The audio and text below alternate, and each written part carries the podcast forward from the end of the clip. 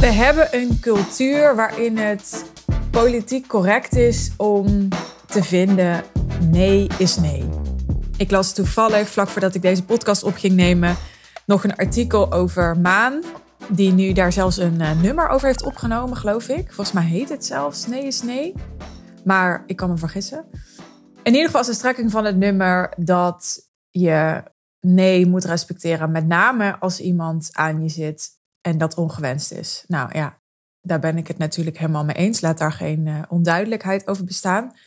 Maar ik vind het echt te kort door de bocht dat op het moment dat iemand nee zegt, dat we dan achteruit moeten deinzen en niks meer mogen zeggen onder het mom van dat moet je respecteren. Ik bedoel, ik denk dat het gewoon heel vaak zo is dat als iemand ja zegt, dat hij eigenlijk nee bedoelt. Maar ook omgekeerd, dat iemand soms nee zegt en dat hij eigenlijk wel ja wil zeggen, maar hij of zij weet gewoon nog niet hoe en daarom zegt hij voor nu maar nee. Dus wat ik daarmee wil zeggen is, ik denk dat we het veel te makkelijk laten zitten bij een nee. En daarbij wil ik ook het onderscheid maken tussen een nee respecteren en een nee niet respecteren. Dat je doorgaat op de nee van iemand wil niet per se zeggen dat je die nee niet respecteert. He, je kunt de keuze van iemand helemaal respecteren en tegelijkertijd erop doorgaan. Om wat voor reden dan ook. He, omdat die nee bijvoorbeeld een momentopname is. En een nee is voor nu, maar misschien niet een nee voor morgen. Of voor volgende week, of voor volgende maand. He, dus de keuze die iemand maakt is altijd voor dat moment. Net zoals iemand vandaag ja kan zeggen tegen je voorstel. En morgen alsnog kan zeggen, nee, ik trek me terug. Dat recht hebben we altijd. Dus ik vind dat er meer nuance mag komen rondom de nee. Daar pleit ik voor. En dan ga ik nu een bruggetje maken naar verkopen. Want in verkoopprocessen krijg je natuurlijk ook geregeld een nee. Daar ga ik maar even voor het gemak van uit. Als je die nooit krijgt, kom ik graag met je in contact. Anders trouwens ook hoor, don't worry. En daarbij wil ik je een persoonlijk verhaal vertellen van een ervaring die ik recent had. En dat was zo'n pareltje van een verkoopproces voor mij, dat ik dacht, die wil ik heel graag delen in mijn podcast. Want ik weet zeker dat je daar echt mooie takeaways uit kunt halen voor jezelf. Een nee in een verkoopproces kan namelijk soms toch een ja worden. Simpelweg, ik zei het net al, omdat het misschien in een bepaalde fase van het proces nog een nee was. Omdat het nog te vroeg was, omdat iemand nog bepaalde informatie miste of nog iets van vertrouwen miste. Die hij of zij alsnog kan krijgen, waardoor het later toch een ja wordt. En dat heeft helemaal niks te maken met pushen of die nee niet respecteren. Sterker nog, ik ben ervan overtuigd dat de enige manier waarop een nee toch nog een ja zou kunnen worden, is juist als je die nee respecteert. Want op het moment dat iemand zich niet gerespecteerd voelt in zijn keuze, zal het vertrouwen dat hij of zij in jou heeft alleen maar verder achteruit rollen. He, dus natuurlijk is het belangrijk om altijd iemands keuze te respecteren. Maar respecteren is iets anders dan het erbij laten zitten. Wat ik merk, is dat een nee, net zoals een ja, hè, voor allebei geldt hetzelfde, altijd gebaseerd is op een verhaal. En dat verhaal, dat klopt gewoon heel vaak niet. Want de meeste verhalen die wij onszelf vertellen en ook anderen vertellen, die kloppen gewoon heel vaak niet. Want het zijn maar verhalen. Hè, dus ze kloppen ook per se niet niet. um, het zijn gewoon verhalen. En je kunt het verhaal net zo goed de andere kant op beredeneren. Dus iemand zegt nee, dat is de uitkomst van een verhaal dat hij of zij zichzelf of jou of anderen vertelt. En vervolgens heb jij de keuze of je het laat zitten bij die nee en die persoon laat wegkomen met dat verhaal, of dat je dat niet doet. En ik, ik ben me er heel erg van bewust dat een heel belangrijk onderdeel van mijn werk, van wat ik beteken voor klanten, ik vind werk eigenlijk een raar woord, het voelt eigenlijk niet als werk, het voelt meer als een rol vervullen. Dus een belangrijk onderdeel van de rol die ik vervul voor klanten is verhalen doorprikken. Dat merk ik elke keer weer. Mensen geloven verhalen en ik ben dan heel vaak degene die moet tussen aanhalingstekens zeggen, ja, mooi verhaal vertel je je daar zelf, maar het kan ook simpeler, het kan ook sneller, het kan ook efficiënter, het kan ook anders, het kan ook effectiever en ga zo maar door. En juist omdat die verhalen doorprikken zo'n belangrijk onderdeel is van mijn functie, en ik denk niet alleen van mijn functie of van mijn rol, maar ook van die van jou.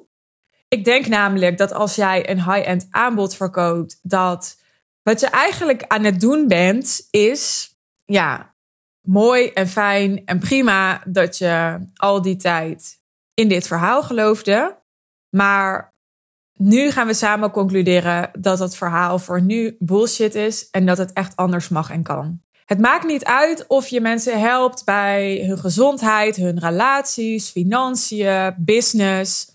Mensen staan altijd op het punt waar ze nu staan, omdat ze ergens nog niet helemaal echt konden geloven met hun bewustzijn of met hun onderbewustzijn dat het ook anders kan. En of ze zagen nog niet de hoe daarvoor. Waardoor ze toch op een bepaalde manier vaak, omdat ze die hoe nog niet kenden, hebben goed gepraat dat ze daar staan waar ze nu staan. En dat is allemaal prima. Alles heeft een functie. Er is geen goed of fout. Alleen mensen komen nu bij jou omdat ze bijna al dan niet onbewust van je verwachten dat jij zegt, oké, okay, maar het verhaal dat je jezelf verteld hebt om hier te komen, daar gaan we nu afscheid van nemen. We gaan nu een verhaal bedenken dat jou dient om te bereiken wat je echt wil. En voordat je denkt, Suus, je dwaalt helemaal af van het thema van deze aflevering. Nou, niet helemaal, want ik ga nu een bruggetje maken terug naar verkopen. Ik denk als jij dus mensen te makkelijk weg laat komen met hun verhalen, dat dat afbreuk doet aan het vertrouwen dat ze in je hebben. En dat betekent dus ook dat als jij mensen te makkelijk laat wegkomen met een nee, dat dat ook afbreuk doet aan het vertrouwen dat ze in je hebben. Voor mij persoonlijk geldt dat absoluut. Hè, ik ben zelf ook helemaal niet bang om gepusht te worden. Omdat als ik me gepusht voel, dan heb ik me laten pushen. Ik kan altijd zeggen, joh, hè, ik wil hier niet verder over in gesprek. Hè, ik wil het gewoon bij deze nee laten of bij deze ja laten. Of... Maar ik waardeer het dus in de basis heel erg als mensen niet zomaar ergens genoegen meenemen met wat ik zeg. Want ik weet dat dat niet per se de makkelijke weg is. En dat er moed voor nodig is om, ondanks dat je misschien keihard afgewezen wordt, toch te zeggen, Suus, hè, um, en dan stel je bijvoorbeeld een kritische vraag. Dus Suus, prima dat je deze beslissing maakt, maar hoe denk je het dan vanaf hier te gaan doen? Het is makkelijker om het erbij te laten zitten. Dan hoef je het niet aan te gaan. He, dus ik heb respect ervoor als mensen dat niet doen. En als ze mij uh, confronteren met mijn eigen keuzes. En confronteren met mijn eigen verhaal. Want ik weet dat ik daardoor groei. En ik weet dat daar waarde in zit. En ik waardeer het als mensen die waarde aan me geven. En het helpt mij enorm om het vertrouwen te krijgen om ja te zeggen tegen een aanbod. Nog even een stukje theorie. Weet je waarom soms juist het punt waarop iemand nee zegt in het verkoopproces een opening kan zijn na een ja? Je kunt soms helemaal in een impasse belanden in een verkoopgesprek. En dan kan juist dat iemand de beslissing maakt en nee zegt voor een doorbraak zorgen en ervoor zorgen dat je uit die impasse komt in dat gesprek. En heeft ermee te maken dat mensen zich veilig voelen en het gevoel hebben dat ze controle hebben op het moment dat ze nee zeggen. Want dat is een hele veilige positie. Dan, dan hoef je niks meer, dan heb je afgewezen, dan blijf je waar je nu bent. Hè? Je, je hebt je nergens aan gecommitteerd, je hebt geen verwachtingen gecreëerd. Het is een hele veilige plek om te zijn. Een plek waar je nee zegt. He, behalve dat dat natuurlijk wel weer andere emoties op kan roepen. Je kan je er heel ongemakkelijk bij voelen om een ander af te wijzen. Natuurlijk, het is allemaal niet zo zwart-wit. Maar over het algemeen vinden mensen het prettig om vanuit een nee een gesprek aan te gaan. Omdat ze dan niet continu voelen, oh, ik ga ja zeggen, oh, ik ga ja zeggen. Want ze hebben al nee gezegd. En juist die veiligheid die door die keuze wordt gecreëerd kan maken dat ze toch die beslissing gaan omdraaien. Dat ze dingen anders gaan bekijken, waardoor ze terugkomen op die nee. Ik had jou nog mijn persoonlijke verhaal beloofd, hè, over het verkoopproces dat ik laatst had met iemand. Nou, ik had dus ook iemand bij de hand die nee tegen me had gezegd. En wat ik altijd doe op het moment dat iemand nee zegt, is voelen uh, wat dat met mij doet. En dat is niet eens iets wat ik heel bewust doe, dat gaat vanzelf. En omdat ik heel veel geoefend heb met verkopen, kan ik inmiddels heel goed het onderscheid maken als iemand nee zegt tussen, oké, okay, hier is mijn ego geraakt. Hè, nu ben ik eigenlijk gewoon geïrriteerd. En dat kan bijvoorbeeld gebeuren als, stel ik heb twee gesprekken gevoerd met iemand en daarna zegt iemand nee. En ik weet dan, ja kak, eigenlijk had ik dat voor die twee gesprekken al kunnen weten. Eigenlijk heb ik me laten verleiden om heel veel te geven aan deze persoon. Terwijl ik van tevoren al had kunnen weten dat die persoon nu niet die waarde ging verzilveren. En nu niet ging doorpakken. Om wat voor reden dan ook. En dan kan ik, hè, niks menselijks is mij vreemd. Je zult het misschien wel herkennen. Dan kan ik even zo'n gevoel hebben van irritatie door die nee. En dat heeft puur te maken met een soort boosheid op mezelf. Van kak, heb ik me weer laten verleiden? Ben ik er weer even ingetrapt? Het heeft niks te maken met die ander. Het heeft gewoon te maken met een oordeel op mezelf op dat moment. He, dus zo kan om verschillende redenen je ego even opspelen, zelfverwijt opspelen. Soms heel subtiel, soms veel duidelijker als iemand nee zegt. Maar het gebeurt ook wel eens dat ik voel, nee, deze emotie die nu opkomt bij mij, die heeft niks met mij te maken. Of met dat ik iets verkeerd heb gedaan toch achteraf. Of dat ik me afgewezen voel en even die afwijzing nu niet zo goed kan dragen, omdat ik niet zo'n goede dag heb vandaag. Nee, deze emotie die heeft er echt mee te maken dat ik voel dat het gewoon niet klopt voor mij. Het is altijd vanuit mij. Het is mijn perspectief, dus dat is niet de waarheid. Maar dat het voor mij niet klopt dat die persoon nu nee zegt. Dat ik gewoon voor mezelf het verhaal niet rond kan maken dat deze persoon tot deze beslissing komt. Dat ik denk, nee, dit klopt gewoon niet. Dit is niet the right thing to do voor jou. Nou, en dat laatste, dat had ik dus laatst. He, dus iemand had uh, interesse in mijn aanbod. En uh, ze was eigenlijk al, nou, laten we zeggen, voor vijfenzeventig procent verkocht. En toen zei ik, nou, prima. He, uh, we hadden het nog niet gehad over um, de precieze investering en over wat details. En toen gingen we het daarover hebben. En toen zei ze uiteindelijk toch nee. Dus ze zei eerst, ga er even over nadenken. Nou, toen wist ik al, omdat ik dus zoveel ervaring heb met verkopen. Ik dacht, dat is niet zo'n goed teken. Hè? Mensen die dit willen, die willen dit snel. Die willen geen tijd verspillen. Die willen het momentum gebruiken. Van ja zeggen tegen deze keuze, van dit commitment aangaan. En die zeggen over het algemeen gewoon niet, ja, ik denk er even over na. Dat is meestal meer een soort voorbereiding op de nee. Maar ik heb dat gewoon gelaten, ik heb dat verder niet gedeeld. Ik dacht, nou prima, ik wacht het wel af. En toen kwam er inderdaad een nee met een hele toelichting. Met een hele toelichting. En nou ja, ik zal niet helemaal in detail treden over die toelichting. Maar het zijn heel vaak dezelfde dingen die mensen tegen mij zeggen als ze nee zeggen.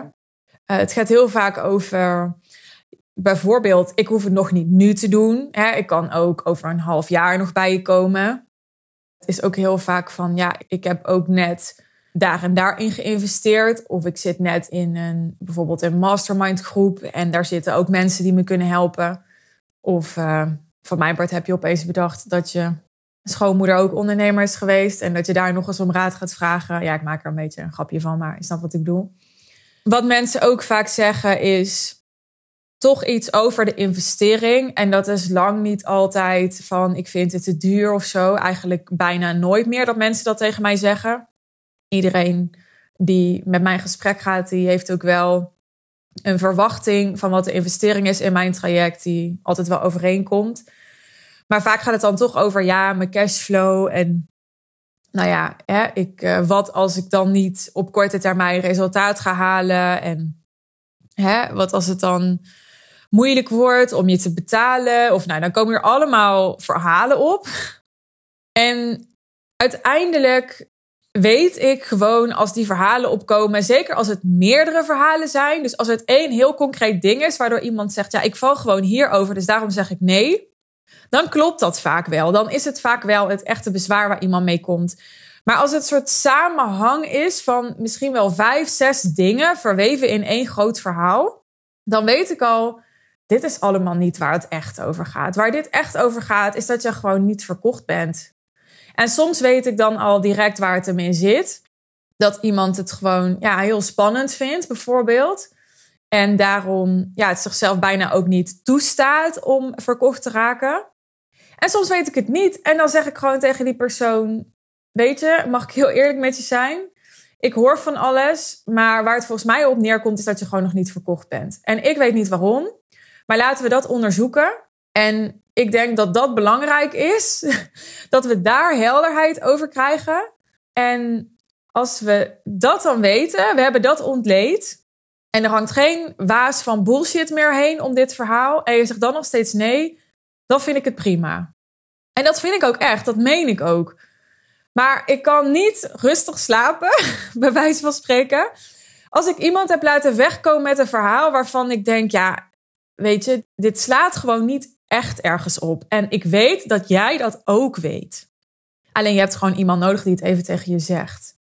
Nou, natuurlijk komt het dan ook wel eens voor dat mensen ja, op dat moment, om wat voor reden dan ook, er niet voor openstaan of nog onvoldoende vertrouwen in mij hebben om daarop gecoacht te worden en die helemaal niet ja, daarop door willen gaan.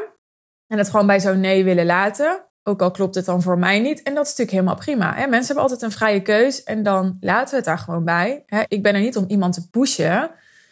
Ik ben er om de waarheid naar boven te halen. Zoals mijn klant Hanneke van Onna zo mooi zei. Ik voelde tijdens het verkoopgesprek met jou dat jij niet bang bent voor de waarheid. En dat is het precies. Dat is mijn commitment aan jou als wij in gesprek gaan. Dat je de waarheid krijgt van mij.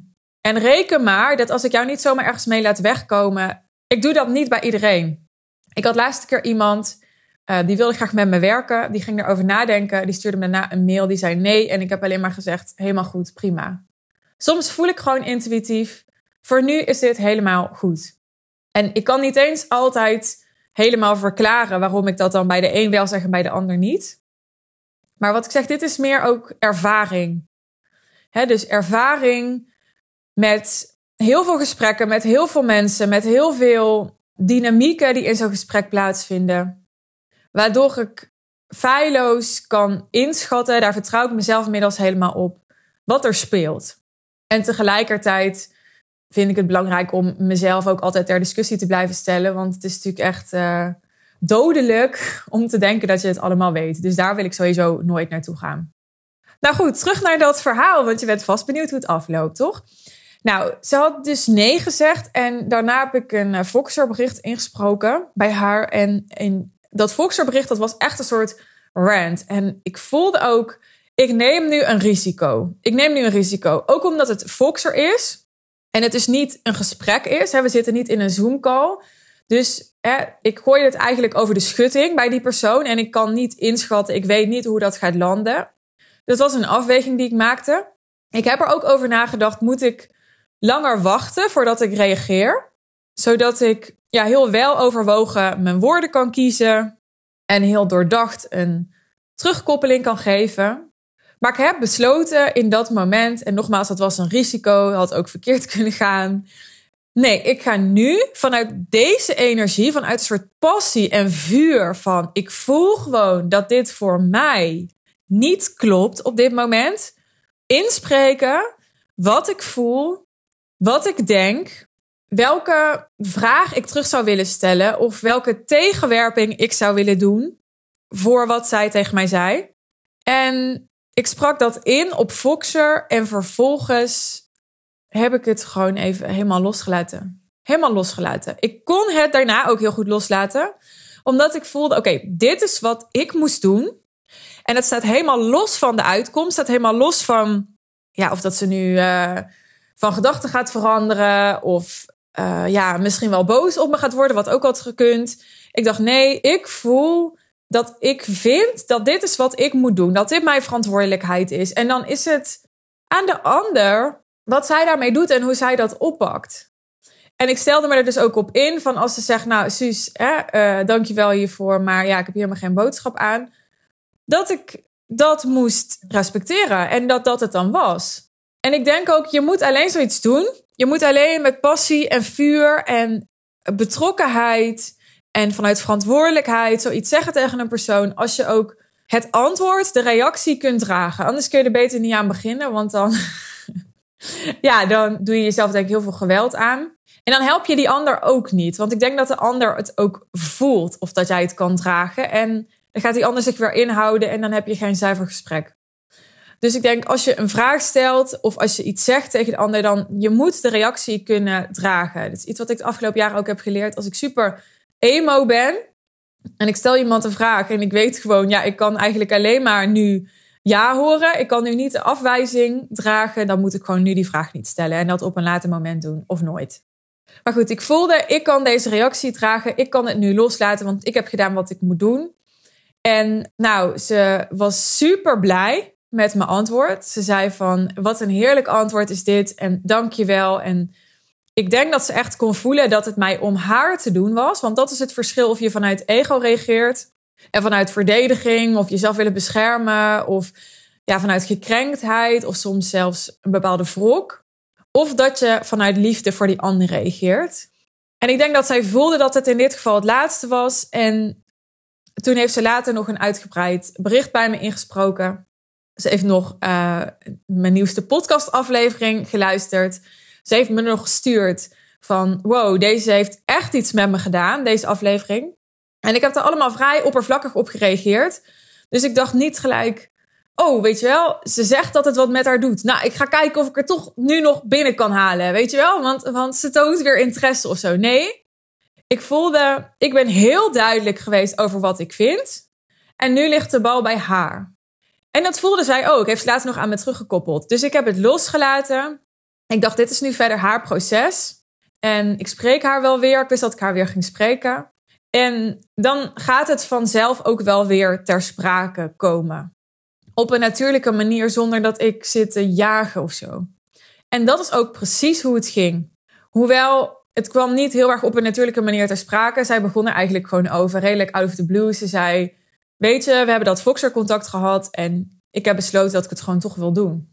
En ja, ik was zo blij op dat moment en helemaal niet omdat ik dacht, jee, weer een nieuwe klant, hoewel dat natuurlijk superleuk is. Maar ja, ik had zo het gevoel van yes, hè, d- dat gevoel van overwinning. Als je moed hebt getoond, als je risico hebt genomen en het werkt dan, het pakt dan goed uit. Ja, ik weet niet of je dat gevoel herkent, maar voor mij kan daar echt weinig tegen op. Ik vind dat zo fantastisch. Dat is ook echt waar ik op kik in het ondernemerschap.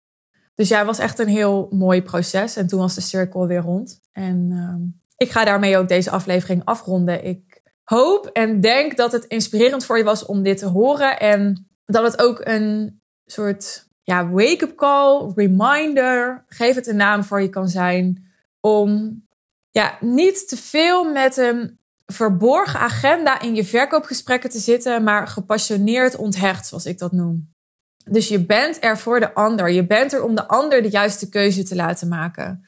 En als je te veel vanuit een graag of niet energie erin zit, en wat er dan gebeurt is, dan laat je het er dus per definitie bij als iemand nee zegt. Dan, ja, dan zit je er heel erg in vanuit een energie. Ik heb geen zin om, ja, om heel veel energie in jou te steken. Hè? Ik heb geen zin om dat stapje extra met jou te zetten, zodat je de juiste keuze maakt. Het is een beetje een luie instelling, vind ik. Die echt niet ontstaat omdat jij lui bent als persoon. Maar vaak meer vanuit een soort onzekerheid, angst om te pushen. Angst uiteindelijk toch ook weer om afgewezen te worden. En dat is allemaal heel normaal. En ook bij mij komt het nog steeds voor in gesprekken dat dat toch weer opeens helemaal in de weg zit. Want ja, ik ben ook niet elke dag dezelfde persoon. En ik kom ook niet in elk gesprek het beste uit de verf. Maar daar gaat het ook niet om. Het gaat erom dat je leert, dat je ontwikkelt. Dat je deze podcast weer even gebruikt om het in je volgende verkoopgesprek weer net iets beter te doen. Of net iets verder te gaan dan je geneigd bent te doen. Omdat je voelt dat daar de magic ligt. He, want vergeet niet, klanten die na zo'n mooi proces, na zo'n nee, dan uiteindelijk alsnog ja zeggen, die hebben al een transformatie erop zitten bijna. Die hebben al het begin van die transformatie gemaakt. Die hebben zichzelf al voor een groot deel overwonnen. Dus je hebt al grote impact op die mensen gemaakt. En dat is zo mooi. He, als het even kan, onthoud hen dat niet. Dat was hem voor deze keer. Wil je veel meer hiervan? Veel meer leren over de nuances, de details, de psyche als het aankomt op verkopen op hoog niveau? Je gesprekken optimaliseren, maar dat niet alleen. Je hele verkoopproces optimaliseren. He, dat zit hem dus niet alleen in hoe voer je het gesprek, maar ook he, bijvoorbeeld hoe doe je een follow-up als iemand nog moet nadenken? Of wat doe je als iemand dus na het nadenken nee heeft gezegd? Wanneer ga je door, wanneer ga je niet door? Ik kan daar een hele week over praten. Dat ga ik niet doen. Ik ga er wel een hele dag met je aan werken. En dat doe ik op veertien oktober tijdens de High Level Sales One Day Intensive. Het Early Bird aanbod geldt nu nog. Dus je kunt nu nog voor het speciale Early Bird tarief je ticket claimen. Ik weet dat veertien oktober op dit moment, als ik deze podcast opneem, nog ver weg is. Maar aan de andere kant, het komt veel sneller dichtbij dan je denkt. Ik heb in november een huis gekocht en de sleuteloverdracht zou in mei zijn. En opeens is het mei. Drie keer knipperen met je ogen. Dus het is straks ook opeens oktober. En dan heb je het maar staan. Hoef je niet meer met jezelf erover in discussie. Niet meer nog drie keer over na te denken. Is allemaal zonde van je energie. Maak de beslissing dat je hierbij wilt zijn. En claim je ticket via de link in de omschrijving bij deze aflevering. Ik zie je heel graag dan. En natuurlijk tot de volgende aflevering. Bye bye!